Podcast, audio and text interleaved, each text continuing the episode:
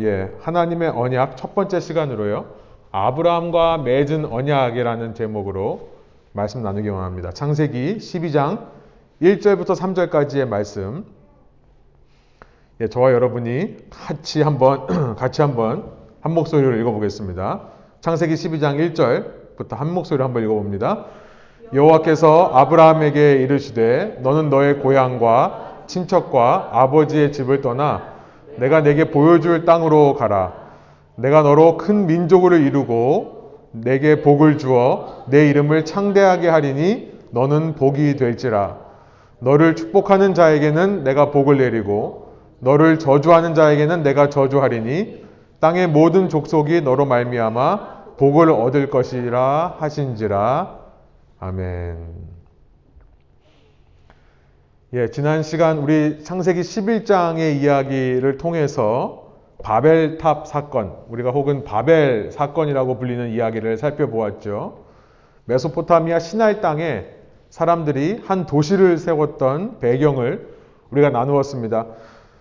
하나님께서는 계속해서 사람들을 생육하고 번성하며 땅에 충만하라라는 명령을 순종하며 흩어지기를 원하셨는데 사람들은 우리가 흩어짐을 면하자 라는 마음으로 한 곳에 모여서 성을 쌓기 시작했고 하나님께서는 그들의 계획을 가로막으시기 위해 그리고 당신의 뜻을 계속 이어가시기 위해 그들의 언어를 섞으셨다, 혼잡하게 하셨다라는 뜻에서 바벨이라고 불린다고 했습니다. 그곳이 바빌론이라고 불리는 도시의 배경이었습니다. 이제 다시 11장 9절까지 그 이야기가 나오고요. 10절부터 이 땅의 사람들이 계속해서 다시 흩어지기 시작하는 장면들이 기록되어 있는데요. 11장 마지막에 27절 이런 말씀이 기록되어 있습니다. 데라의 족보는 이러하다. 데라는 아브람과 나홀과 하란을 낳았다. 하란은 롯을 낳았다. 이렇게 기록하고 있어요. 아브람이라고 말씀이 되어 있는데 후에 아브라함으로 이름이 바뀌게 되는 인물이죠. 이 아브라함이라는 인물이 처음 등장하는 장면이 이제 11장 마지막에 있습니다. 아브라함이라고 하면 신앙이 없는 분들도 한 번쯤은 들어봤을 정도로 아주 유명한 사람이죠. 유대 민족의 시작점이 되는 사람입니다. 이 아브라함의 후손으로부터 이스라엘이라는 나라가 나온 것이기 때문에 아주 유명한 사람입니다. 저희는 앞으로 6주 동안 어, 이 아브라함과 그의 아들들 혹은 그의 후손들의 이야기를 살펴볼 것입니다. 이삭, 야곱, 그리고 요셉으로 이어지는 이 자손들의 이야기를 통해서 하나님의 언약에 대해 6주 동안 말씀을 나눌 것입니다. 노아의 이야기에서 처음 언약이라는 단어가 등장한다고 했었죠. 하나님의 약속, 하나님의 언약이라고 하는 것은 우리에게 은혜가 된다라고 했습니다. 왜냐하면 당시 오늘날도 마찬가지입니다. 이 아쉬운 것이 많은 약자가 강자한테 가서 항상 계약을 하던 시대였습니다. 오늘날도 그렇죠. 저희가 이렇게 장소를 찾았는데요. 저희가 아쉬운 쪽에서 가서 이렇게 부탁을 해서 장소를 찾는 법이죠. 그런데 하나님의 약속, 하나님의 언약은 늘 하나님으로부터 시작한다라는 것을 우리가 살펴봤습니다. 이것이 은혜다. 그리고 하나님께서 시작하실 뿐만 아니라 일방적으로 당신이 약속하신 것을 이루시기 위해 하나님이 역사하신다. 라는 사실을 나눴었습니다. 왜 지난 시간 하나님의 입에서 나오는 말씀과 언약의 차이점에 대해서 나누었었죠. 이 사실 말씀이 언약이고 언약이 말씀인데요. 둘 사이에 미묘한 차이가 있다고 했습니다. 말씀이라고 하는 것은 왜 하나님께서 말씀하십니까? 그, 마, 그 말씀의 이유의 목적과 대해서 성경이 뭐라고 말씀하시냐면 말씀은 교훈하고 책망하고 바르게 해서 의로 교육한 목적으로 하나님께서 주시는 것이다 라고 말씀하시죠. 그러니까 약간 사용 설명서 같은 거고요. 매뉴얼 같은 겁니다. 그런데 언약이라고 하는 것은 워런티에 가깝다라고 어, 생각할 수 있습니다. 물론 세상 워런티와는 다릅니다. 그 사람이 말씀을 따라서 바르게 살면 문제가 없는데요. 그 말씀에 순종하지 못해서 문제를 일으킨다 하더라도 세상 워런티는 사용자가 문제를 일으키면 절대 회사가 책임지지 않습니다. 그러나 하나님의 워런티, 하나님의 언약은 무엇이냐면 사람이 실수해서 망가뜨린다 하더라도 하나님의 계획을 망가뜨린다 하더라도 사람이 실수해서 오작동해서 망가져버린 인생이라 하더라도 그것을 전적인 그 사람의 책임으로 돌리는 것이 아니라 하나님께서 책임지시고 다시 회복시켜 주신다. 라는 것이 하나님 언약의 다른 점이라고 나눴었습니다. 이것이 언약의 은혜라는 거예요. 우리가 이제 아브라함과 그의 아들들, 이삭, 야곱, 요셉으로 이어지는 사람들의 이야기에서 보겠지만 여러분 하나님께서 어떤 사람과 언약을 맺으시는가 살펴보면요. 흠없고 완벽한 사람, 그 순수한 혈통을 가진 사람들과만 언약을 맺으시는가 전혀 아니라는 것을 알게 됩니다. 하나님은요, 흠 많고 문제를 일으키는 사람, 그 혈통조차 순수한 것과는 거리가 먼 사람들, 그런 사람들과 언약을 맺으신다는 사실을 우리가 계속해서 살펴볼 것입니다. 여러분, 다시 말씀드립니다. 기독교는 성자를 만들어내는 종교가 아닙니다. 기독교는 죄인들과 언약을 맺으시는 하나님에 관한 종교가 되는 것입니다. 그 하나님에 대해 말씀하는 거예요. 이 아브라함의 아버지 데라라는 사람이요. 나홀, 하란, 또 아브라함 이 세 형제를 낳고 살던 곳의 이름이 이제 11장 27절 다음 절에 나오는데요. 28절입니다. 죄송합니다. 28절. 우리가 읽은 27절 다음 절인데요. 이렇게 28절 말씀합니다. 그러나 하란은 그가 태어난 땅 바벨로니아의 우르에서 아버지보다 먼저 죽었다. 이 데라와 그 가족들이 머무던 곳, 머물던 곳이 바벨로니아의 우르라고 되어 있습니다. 영어로 보면 Ur of the Chaldeans라고 되어 있는데요. 이 갈대아의 우르라고 하는 곳이 어디인가? 이곳은 남부 바벨론 지역입니다. 그래서 아예 세 번역은 바벨로니아에서 어, 있었다라고 아예 번역하고 있습니다. 여러분 놀랍지 않으세요?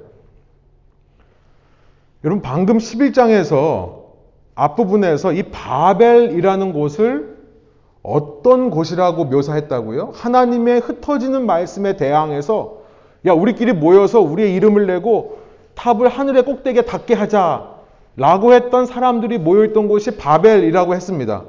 그런데 여러분 놀랍게도 그 지역에서 아직까지도 흩어지지 않고 남아있는 사람들이 있다는 거예요. 그 하나님의 흩으시는 역사 가운데서 끝까지 남부 바벨론 지역에 있는 우르 도시를 못 떠나고 있던 데라라는 한 사람의 가문의 이야기가 시작되는 겁니다. 그리고 그 가문의 첫째 아들로 등장하는 사람이 아브라함이었다는 거예요. 하나님께서 어떤 사람을 택하셔서 언약을 맺으시는가를 분명하게 보여주는 장면이죠. 여러분, 유대인들은 착각을 했습니다. 이스라엘 사람들은 우리가 흔히 선민 사상이라고 말하는 내가 하나님의 선택받은 존귀한 백성이다 라고 하는 생각에서 벗어나지를 못했습니다. 그러면서 자신들의 혈통을 너무나 중시했어요. 그렇죠? 유대인들은 자신의 혈통이 아닌 사람들을 이방인들, 젠타일이라고 부르면서 그들을 미워하고 그들과 거리를 두려고 노력했습니다. 그러면서 자신들은 아브라함의 후손인 것을 너무나 자랑스러워 했어요. 그런데 지금 무슨 말씀을 하는 겁니까? 28절이요. 순수한 혈통이란 애초부터 없었다는 겁니다.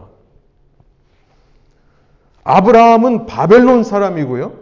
끝까지 하나님의 뜻과는 반대로 살려고 했던 사람들의 가문에서 난 사람이다. 자신들이 존귀해서 언약을 하나님이 이스라엘과 맺으신 게 아니었습니다. 여러분 우리가 기억해야 돼요. 신앙생활 하면서 꼭 기억해야 됩니다. 우리가 존귀해서 하나님이 우리와 언약을 맺으신 게 아니라 하나님이 우리와 언약을 맺으셨기 때문에 우리가 존귀한 줄로 믿습니다. 그러나 그것을 놓치고 고, 교만하여져서 내가 서 있는 자리에서 나를 높이기 위해 또 다른 바벨탑을 쌓으려 할 때 그때 하나님께서 이스라엘을 그들의 출발지였던 바벨론으로 되돌려 보내신 것. 여러분 이것이 구약 성경 전체 이스라엘 역사입니다. 너희들이 시작했던 곳으로 되돌아가서 거기에 포로로 끌려가서 원래 출발했던 자리에서 그 초심을 잃지 말라. 그게 구약 성경의 메시지가 아니겠습니까? 여러분 이 말씀을 생각하면서 다시 한번 우리에게 주신 언약의 은혜를 감사하고요. 그러나 그 언약의 은혜는 결코 내가 잘나서 내가 그럴 만한 사람이기 때문이 아니라 하나님의 그 이해할 수 없는 신비로운 은혜로 말미암아 내가 언약을 얻게 되었음을 다시 한번 감사하시는 저와 여러분 되기를 소원합니다. 여기서 우리는 한 걸음 더 깊이 한번 본문으로 들어가 보고 싶은데요.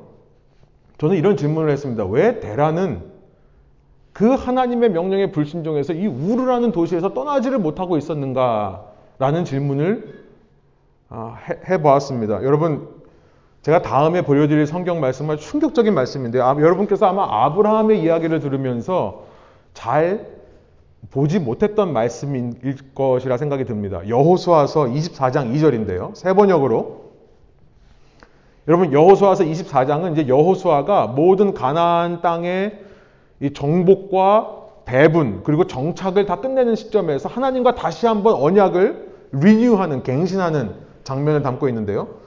그때 여호수아가 온 백성에게 말하였다. 주 이스라엘 하나님이 이렇게 말씀하셨습니다. 옛날에 아브라함과 나홀의 아비 데라를 비롯한 너희 조상들은 유프라테스 강 건너에 살면서 다른 신들을 섬겼다.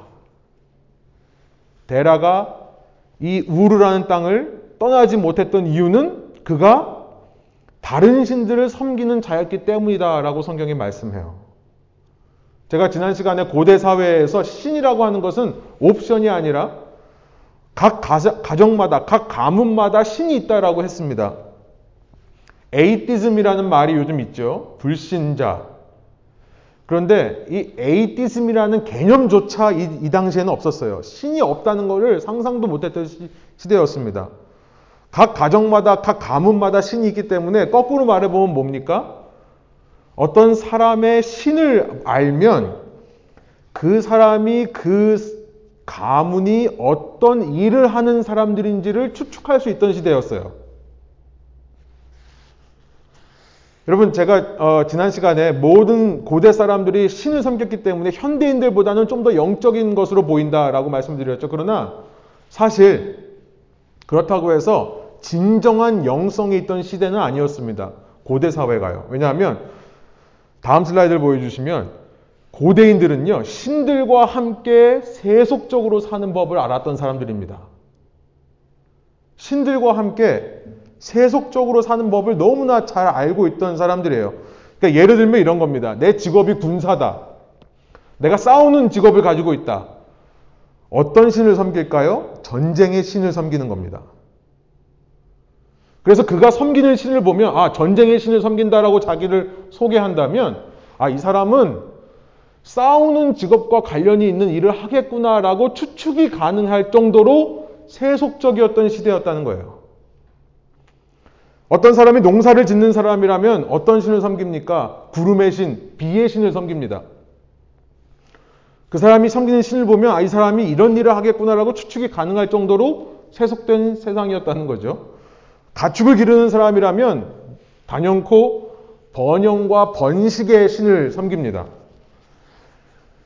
그러니까 여러분 어떤 한 사람을 보고 그 사람이 신을 섬기면서 그 사람의 직업을 파악할 수 있다는 얘기에서 더 크게 보면 한 도시를 보면 그 도시가 섬기는 신을 보면 아, 이 도시에서 중점적인 일들이 무엇인지를 우리가 추측할 수 있겠죠. 오늘날 고고학을 통해 이 당시 남부 바벨론의 우르라는 도시가 어떤 신을 섬겼는지 밝혀낸 것이 있습니다. 이 참 신의 이름이 희한한데요. 신이라는 신이에요. 제가 좀 썰렁, 썰렁하게 말하는 게 아니라 신 이름이 신이에요. S-I-N, 신이라는 신을 섬기는 도시가 바로 우르였다는 사실을 밝혀냈는데요. 우르의 그 발견되는 지구라트를 보면 그 신이라는 신을 섬깁니다. 이 신이라는 말은 당시 전 세계 공용어였던 당시 영어와 같은 아카드어로 이 신의 이름을 표현한 건데요. 아카드어로 신이라는 신의 이름은 이 달의 신입니다. 그리고 전통적으로 달을 섬길 때는 사람들이 어떤 마음으로 달을 섬기느냐? 번영과 번식을 위해 달에게 기도를 하는 겁니다. 이 달의 신을 섬기는 도시답게 우르는요, 당시 부유한 도시 중의 하나였고요. 당시 시장과 문화가 굉장히 활성화되었던 당시로 말하면 최첨단의 도시였다고 합니다. 데라의 가족이 바벨을 떠나지 않고 바벨 남쪽 우르라는 도시에서 머물러 살았던 것은 그곳에 신을 섬기면서 신이라는 신, 그 신을 섬기면 죄죠. 신, 썰렁합니다. 그곳에 안정적으로 정착해서 그 도시와 똑같은 영성으로 번영하고 번식하기 위해 그 도시에 있었다는 사실을 우리가 추측해 보게 되는 거예요. 여러분, 오늘날 우리가 살고 있는 이 도시는요, 한마디로 어떤 도시라고 할 수 있겠습니까? 우리가 살고 있는 이 도시를 무엇을 추구하는가, 무엇을 위해 존재하는 도시인가라고 했을 때 한마디로 어떻게 표현할 수 있겠습니까? 지금부터 수천 년 전, 수천 년 후에 시간이 지나서요. 사람들이 어딘가 숨겨져 있는 이 도시의 유적을 발굴한다고 생각해 보세요. 뭐 인터넷에 숨겨져 있던 이 도시의 정보들을 빼내서 아, 당시 이 도시는 무슨 무슨 무슨 도시였다라고 표현을 한다면 그게 뭘까요? 여러분 우리가 한번 고민해 보기를 원합니다. 우리가 그 단어를 뭐라고 상상하던 그 도시에 살던 여러분들도 같은 수식어로 정의되지는 않을까 고민해 보기를 원합니다. 나와 내 가족, 내 가문이 똑같은 수식어로 묘사될 것은 아닌가 한번 생각해 보기를 원해요. 그런데 이 우르에 살던 이 가정 중에 이 데라의 가문 중에 한 사람에게 하나님께서 청천벽력과 같은 말씀을 하는 것이 12장 1절입니다. 여호와께서 아브라함에게 이르시되 너는 너의 고향과 친척과 아버지의 집을 떠나 내가 내게 보여줄 땅으로 가라. 이 말씀만 읽으면 갑자기 떠나라고 하니까 좀 충격적이지만요. 우리가 지금까지 나눈 이 시대적인 배경과 당시의 상황을 알고 우리가 읽으면 왜 하나님께서 이토록 너의 고향과 친척과 아버지의 집을 떠나라고 하셨는지를 우리는 이해하게 됩니다. 그 풍요의 도시 속에서 다른 신을 섬기며 살던 사람을 주님께서 불쌍히 여기셨기 때문이 아니겠습니까?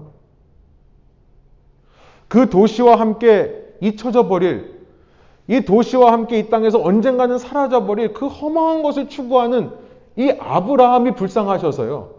아브라함이 대단히 흠이 없고 위대한 사람이어서가 아니라 그 아브라함을 너무나 불쌍하게 생각하셔서 그의 삶에 간섭하기 시작하시는 하나님의 언약의 은혜를 부어주시는 장면인 것입니다. 여러분, 우리가 언제 하나님을 만나게 될까요?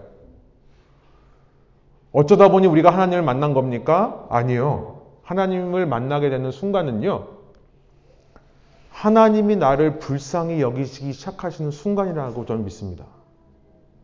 그리고요, 하나님 입장에서 우리에 향한 마음은 또 동일하세요. 우리가 그 하나님의 마음을 깨닫는 순간, 아, 내가 정말 불쌍한 인간이구나, 라는 것을 깨닫는 순간이 하나님을 만나게 되는 순간이라 생각이 듭니다. 그래서 마태복음이나 누가복음에 보면 예수님을 만나는 사람들이 한결같이 외쳤던 표현이 있습니다. 뭐예요? 주님, 나를 불쌍히 여겨 주십시오. 나를 긍휼하게 여겨 주십시오. 우리가 어느 순간 신앙생활을 하다가 교만해져서 이 고백을 놓치면 안 되는 줄로 믿습니다. 매일같이 우리의 삶에 살아 역사해야 되는 고백이 바로 주님 나를 불쌍히 여겨 주십시오. 여러분, 하나님께서 아브라함과 그의 가정을 보면서 왜 그토록 불쌍하게 여기셨을까요? 힌트가 11장에 나와 있습니다. 11장으로 다시 가보면요. 29절입니다. 아브라함과 나홀이 아내를 맞아들이는데요. 아브라함의 아내가 사래입니다.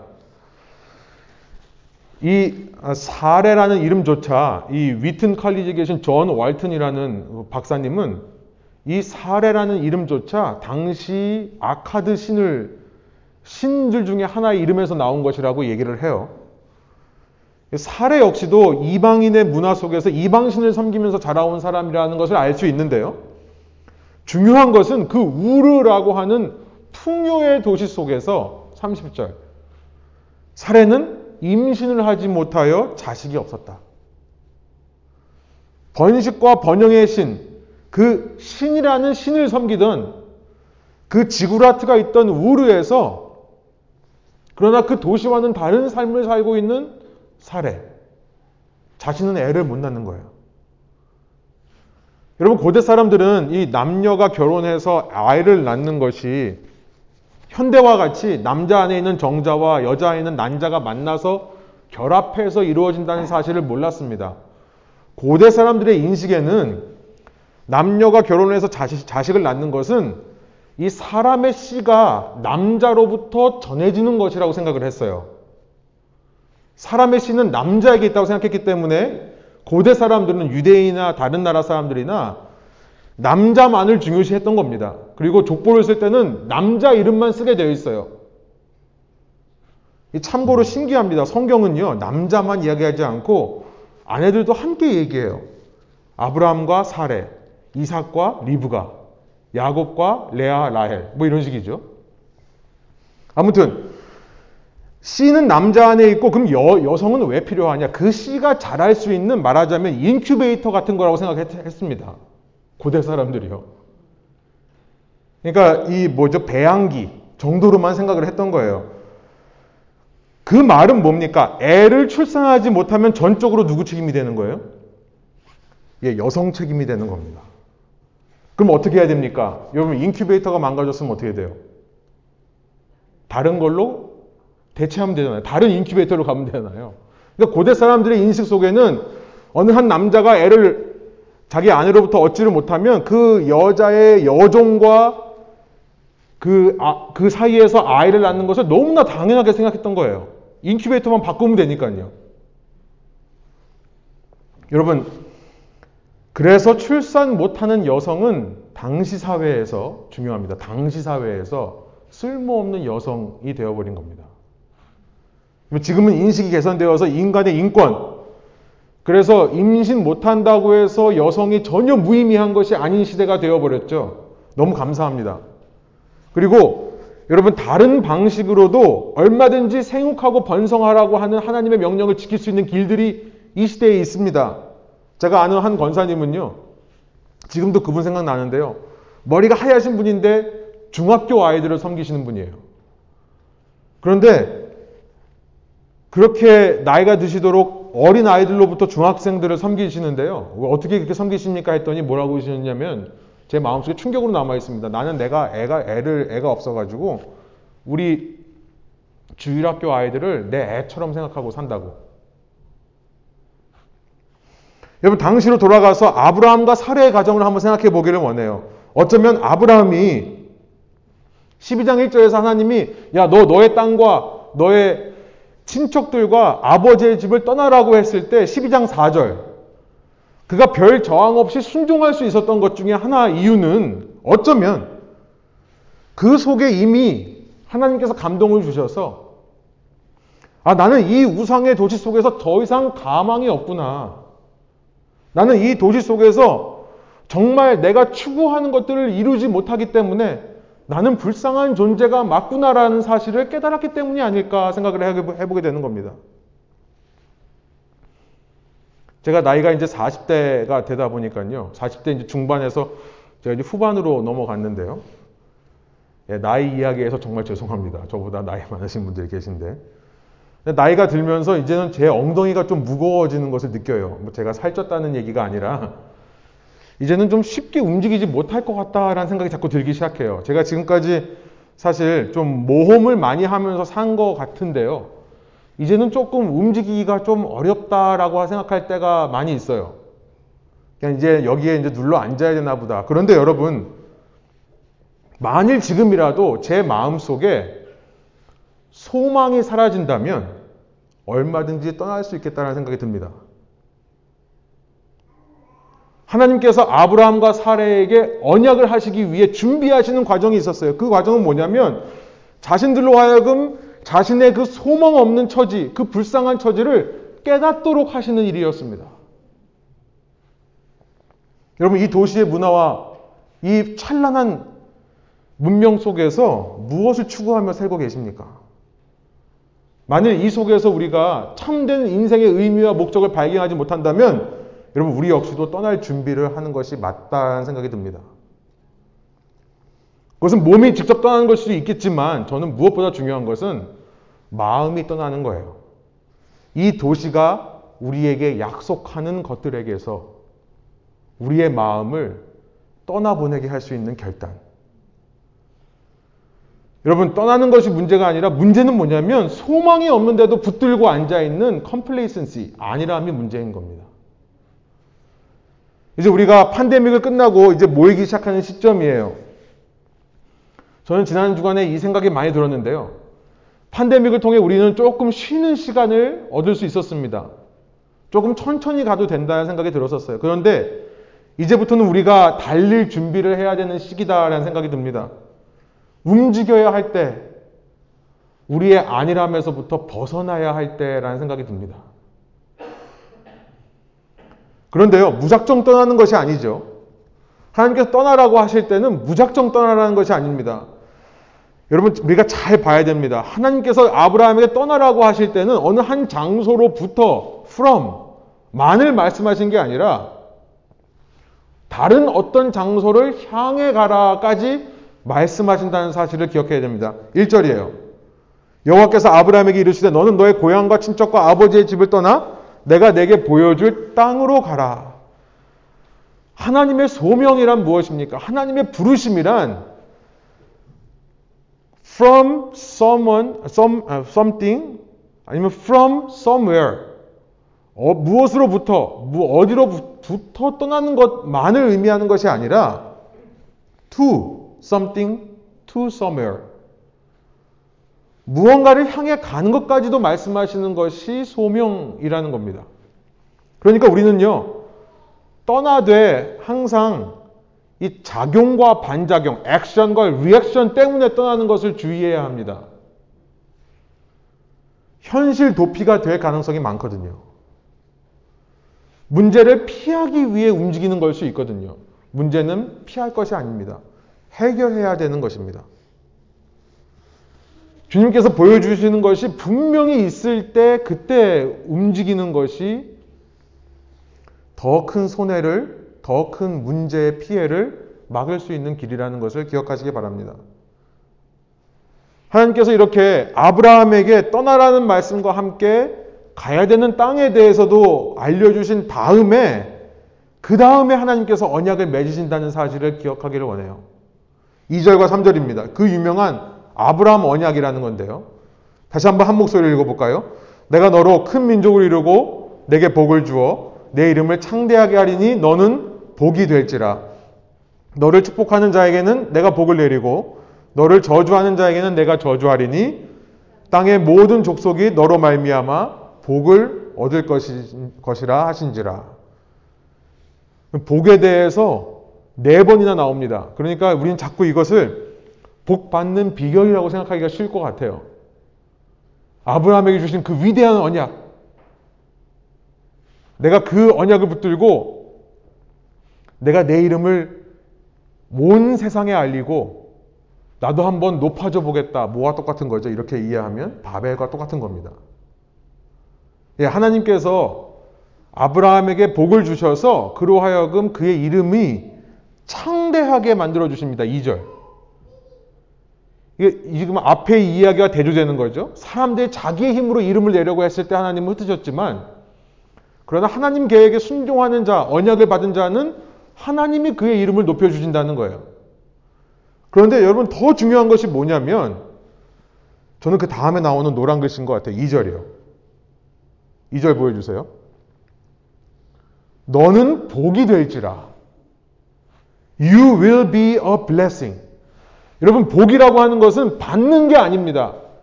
되는 거예요. 별로 아멘 안 하셔서 다시 한번. 예, 복이라고 하는 것은 받는 게 아니라 뭐라고요? 되는 거다. 이것이 너무나 중요합니다. 우리에게 있어서 참된 복이란 내가 받아서 내가 잘 먹고 잘 살게 하는 그런 바벨식의 논리가 아니라요. 우리가 말하는 복은 뭐냐면 비록 안주하는 도시에서 빠져나와서 정처 없이 떠도는 팔레스타인 가나안의 그 떠돌이 생활을 시작할 것이지만 그와 만나는 모든 사람이 그 때문에 복을 받게 되는 내가 복이 되는 것. 이것이 크리스천들이 믿는 사람들이 추구해야 될 복이라는 것을 말씀하시는 겁니다. 지금 하나님께서 그 복을 약속하시는 거예요. 그러니까 3절 뭐라고 말씀하십니까? 땅의 모든 족속이 너로 말미암아 복을 얻을 것이라. 그 목적을 위해 복을 주신다는 거죠. 여러분 저는 이 말씀을 생각해 보면서 고대에 과연 이렇게 말하는 신이 있던가를 생각해 보게 됩니다. 지난 시간 말씀드린 대로 고대의 신들은 한 곳에 모이라고 그래요. 한 곳에 모여서 찬란한 문명을 만들고 그 문명 가운데서 나를 높일 수 있는 아름다운 멋있는 템플, 성전을 지어라 라고 말하는 겁니다. 그래서 예를, 예나 지금이나 어느 종교나 어느 문화를 보더라도 도시 가운데 화려하게 건축해 온 것이 바로 신전이라는 거예요. 신전은 당대 최고의 기술로 만듭니다. 그리고 그 시대의 가장 소중한 것들, 그것들을 신전에다가 모아 놓습니다. 그런데 아브라함이 믿는 신은 어떤 신이냐?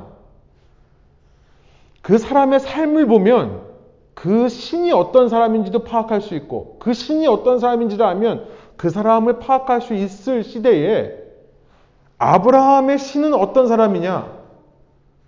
그런 거 다 필요 없다라고 말하는 신이라는 겁니다. 너는 이 도시를 떠나 변방으로 가라라고 말씀하는 신이라는 거예요. 당시 도시와 변방의 차이는요, 오늘날 도시와 시골 차이와 너무나 다릅니다. 굳이 비교하자면 도시와 변방의 차이는요, 1세계인 선진국과 제3세계인 후, 어, 후진국이 아니죠. 개발도상국. 그 간의 차이보다도 더 큰 차이가 당시 도시와 변방의 차이라고 이해하시면 돼요. 도시 안에 모든 것이 있습니다. 도시 밖으로 나가면 정말 자급자족의 생활을 해야 되는 시대예요. 그런데 하나님께서 문명만이 아니라 안전 면에서도 천지 차이가 있는 변방으로 가라고 하시는 하나님이라는 겁니다. 그런 신에 대해서 그 당시 사람들이 어떻게 생각할까요? 도시의 신이 아니라 변방으로 떠나라고 하는 한 유목민의 신. 이제 아브라함은요, 아브라함은 한 곳에 정착하지도 못하고 계속 돌아다니면서 우물을 팝니다. 근데 우물을 팠다 하면 쫓겨나서 또 딴 데서 우물을 팔, 팔 수밖에 없는 인생을 살아가요. 한 군데서 정착도 못하고 돌아다니는 불쌍한 한 가정의 신. 당시 사람들이 믿고 싶을까요? 뭐, 아브라함이 그래도 나름, 나름대로 부자였지 않습니까? 라고 말할 수 있는 사람들도 있을 것 같아요. 성경에 그런 기록도 있으니까요. 그런데 여러분, 생각해 보세요. 그렇게 돌아다니며 살려면 많이 데리고 다닐 수밖에 없겠죠.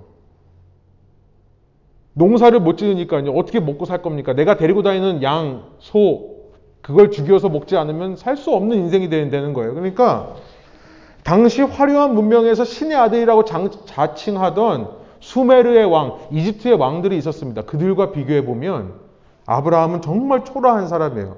그런데 여러분, 그가 섬기는 신만이 수천 년 동안 잊혀지지 않은 겁니다. 아니, 잊혀지지 않았을 뿐만 아니라 그가 섬겼던 신이 인류의 역사를 바꿔놓는 일을 행해요. 여러분, 전 세계 어떤 종교가 인간을 교육하고 의술을 혁신시키고 학교를 만들고 병원을 세우고 인권 회복을 위해 이 종교만큼 노력한 종교가 있습니까?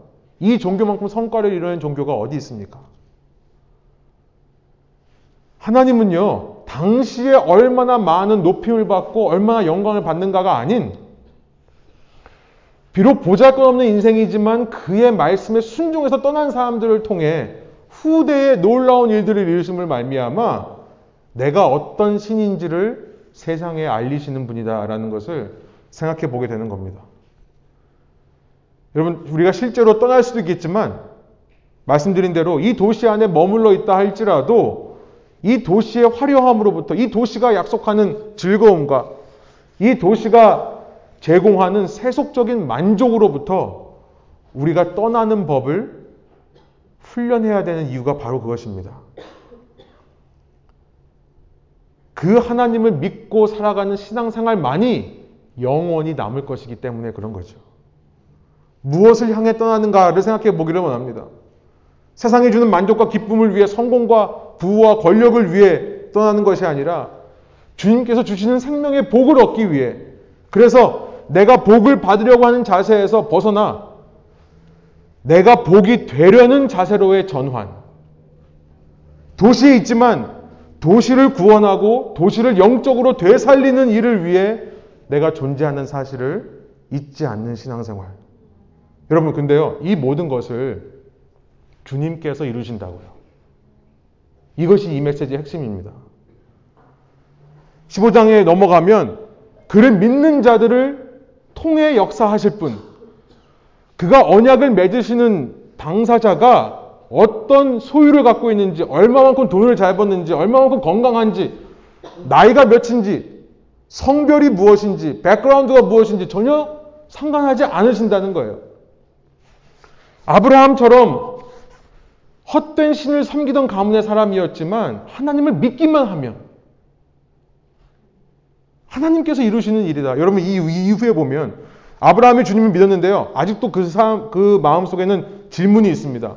그래서 아브라함이 질문해요. 하나님 하나님께서 약속하신 이 일들을 도대체 어떻게 이루신다는 겁니까? 라고 15장 8절에 질문해요. 그랬더니 하나님께서 그에게 당신이 이 일을 반드시 이룰 거라는 것을 눈으로 보여주시는 사건을 하나 15장에 말씀하시는데요. 시간이 없으니까 여러분 성경책 한번 읽어보십시오. 하나님께서 어떻게 하냐면 소와 염소와 양과 비둘기를 데리고 와서 이것이 당시 제사법에 쓰이는 동물들입니다. 그 동물들을 반으로 잘라라. 반으로 잘라서 한쪽은 왼쪽에 한쪽은 오른쪽에 두고 이제 그 사이를 지나가라고 하실 것 같은데요. 그렇게 두라고만 말씀하세요. 여러분 이것은 당시 고대 사람들이 언약하던 방법입니다. 고대 사람들은요, 어떤 사람과 약속을 맺을 때 이 약속을 우리가 꼭 지키자는 의미로 한 재물을 가져와서 반으로 자릅니다. 그리고 양쪽에다가 늘어나요. 그리고 언약을 맺는 두 사람이 그 가운데를 지나갑니다. 가운데를 지나가는 이유는 뭐냐면, 우리가 이 언약을 지키지 않으면 우리는 저 동물처럼 될 것이다 라는 것을 맹세하는 의미로 지나가는 거예요. 무슨 말이죠? 죽겠다는 거죠. 목숨 걸고 이 언약을 지키겠다. 그런 의식들이 있었습니다. 그런데 여러분, 창세기 15장 17절. 그렇게 늘어놓으니까요. 해가 지고 어둠이 짙게 깔리니 연기 나는 화덕과 타오르는 횃불이 갑자기 나타나서 쪼개놓은 희생제물 사이로 지나갔다. 연기나는 화덕같이 타오르는 횃불 누구를 상징하는 겁니까? 주님을 상징하는 거예요. 하나님을 상징하는 겁니다. 18절 바로 그날 주님께서 아브라함과 언약을 세우시고 말씀하셨다. 여러분 아브라함은 지켜보고만 있습니다. 하나님이 그 앞을 지나가시면서 무슨 말씀하시는 거예요? 내가 내가 노력해서 그 일을 이루겠다. 너는 이 약속에 참여하지 않아도 돼. 너는 그냥 두고 봐. 앞으로 내가 지금은 네가 이해 안 가겠지만 지금은 네가 도시 안에서 잘 나가고 다른 사람 다른 왕들만큼 잘 나가야지만 그런 일을 이룰 수 있다고 생각하지만 내가 너를 변방의 한 아무도 찾지 않는 곳으로 인도하여 너의 삶을 인도함을 통해 후대 사람들이 알게 될 것이다. 너는 걱정하지 마라 라고 말씀하시는 것이 아니겠습니까? 여러분 우리가 안일함에서 벗어나서 이제 주님이 원하시는 일들을 위해 헌신할 때가 되었는데요. 나는 소망이 없다. 나는 가망이 없다. 나는 능력이 없다. 나는 시간과 여유가 없다. 핑계하지 말라는 것입니다. 저와 여러분이 할 수 있는 일이 아니라는 거예요. 변방에 자녀 없는 한 가정을 들어쓰신 하나님. 그를 복되게 하셔서 그를 통해 만국의 왕들도 할 수 없었던 놀라운 일을 하셨던 하나님, 그 하나님께서 하실 일이라는 것을 기억하시기 바랍니다. 그 하나님이 저와 여러분의 하나님이십니다. 함께 기도하겠습니다.